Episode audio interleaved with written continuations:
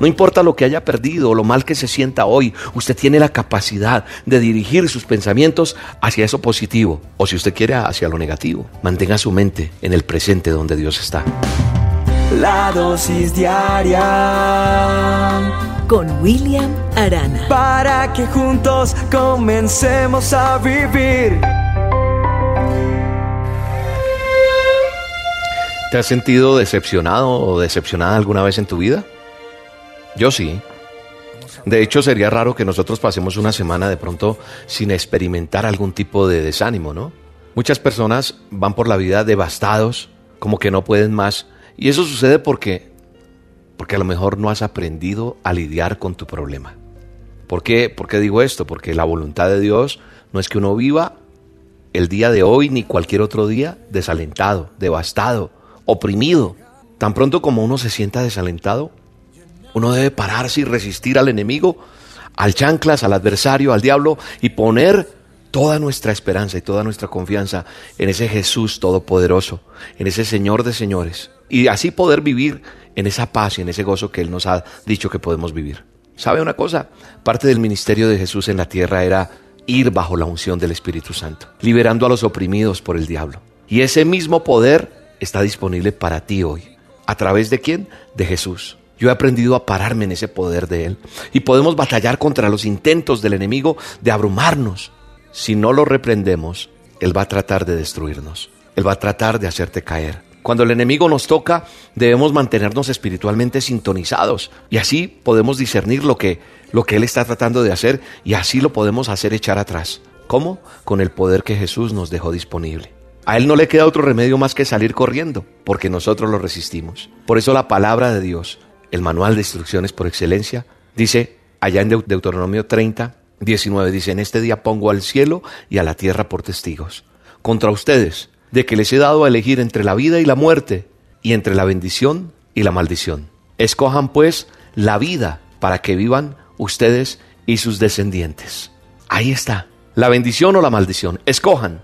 El gozo y la felicidad nacen de aquí adentro. Cada día usted puede escoger entre estar lleno de miseria o tener el gozo del Señor. Nosotros podemos escoger si vamos a escuchar a ese diablo, al chanclas, al enemigo, y permitirle que haga con nosotros lo que quiera. Tú le permites sentirte miserable, o si a lo mejor entiendes lo que te quiero decir en esta dosis, y te paras y lo resistes para vivir en la plenitud, en esa plenitud de vida que Dios ha provisto para ti. Así que tú y yo necesitamos aprender a tomar el reino de Dios, la riqueza, la paz, el gozo que se mencionan en Romanos 14, 17. Tan pronto uno se sienta desanimado, ah, hay que detener al enemigo. Debemos pelear la buena batalla de la fe. Y en esa lucha diaria contra el enemigo es como nuestra mente y nuestro corazón hace que ese adversario tenga que salir corriendo. Hay estrategias que necesitamos usar para derrotar al enemigo. Tenemos que pensar y empujar con dinamismo. No se siente a esperar a que sus problemas desaparezcan. Tenemos que planificar, tenemos que hacer una estrategia, como cuando uno se prepara para una batalla sobre cómo derrotar al enemigo. Ore fervientemente. La palabra de Dios nos instruye a acercarnos al trono de Dios confiada y audazmente. Eso quiere decir agresivamente. No sea tímido con Dios. Confíe y dígale, Señor, yo necesito esto y esto y tú me vas a ayudar a enfrentar esto. Hable sin temor.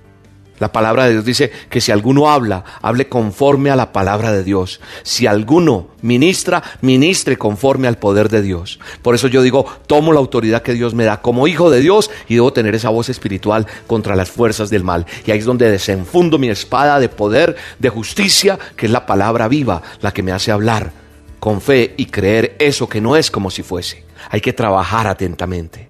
Todo lo que esté en sus manos, hágalo bien, con esfuerzo, con empeño no afronte ninguna tarea con temor. No, no, afronte algo con deseos de escapar. Deje que el Espíritu termine esa labor que ha empezado en usted. Y ame incondicionalmente. Porque nosotros como hijos de Dios debemos amar a los demás como Dios nos ama. Eso significa de una forma sacrificada. Usted puede aprender a defenderse contra, contra esa desilusión al enfocarse en Dios, meditando en sus promesas, confesando su palabra y así como presentando esa situación ante Él. No importa lo que haya perdido o lo mal que se sienta hoy, usted tiene la capacidad de dirigir sus pensamientos hacia eso positivo o si usted quiere hacia lo negativo. Mantenga su mente en el presente donde Dios está. recuerde algo que le quiero decir, que quiero que quede grabado en su corazón. Jesús se llamó a sí mismo el yo soy. Él no, él no nunca dijo yo era ni yo seré. Dijo yo soy. Así que él está para nosotros aquí hoy. Él está para usted aquí hoy. Hoy es el día en que usted puede tener gozo porque Él dijo, yo soy tu gozo, yo soy tu sanación, yo soy tu salvación, yo soy tu amigo, yo soy tu, tu, tu redentor. Así que delante de Él venimos ante la presencia de Él y decimos, Dios de pactos, Dios de promesas, Dios que cumples todo lo que has prometido para mí, te doy gracias y creo en ti y te doy gracias por tu infinito amor, por tu misericordia, por todo lo que estás haciendo en este día. En el nombre poderoso de Jesús, bendigo a cada persona que escucha esta dosis y declaro cielos abiertos para ti en el nombre poderoso de Jesús. Amén. Sé muy bien que en tus brazos de amor estoy confiado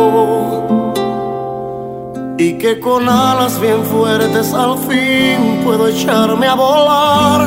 Me levantarás, tu mano me guía de no tropezar. Tú nunca me has dejado, no me has desamparado. Y en mis momentos duros, tú siempre estás ahí, brindándome dándome fortaleza.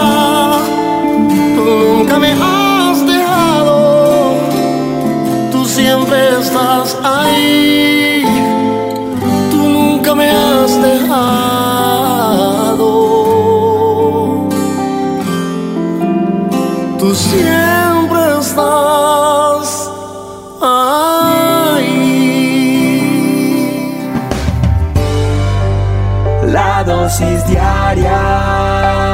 Con William Arana.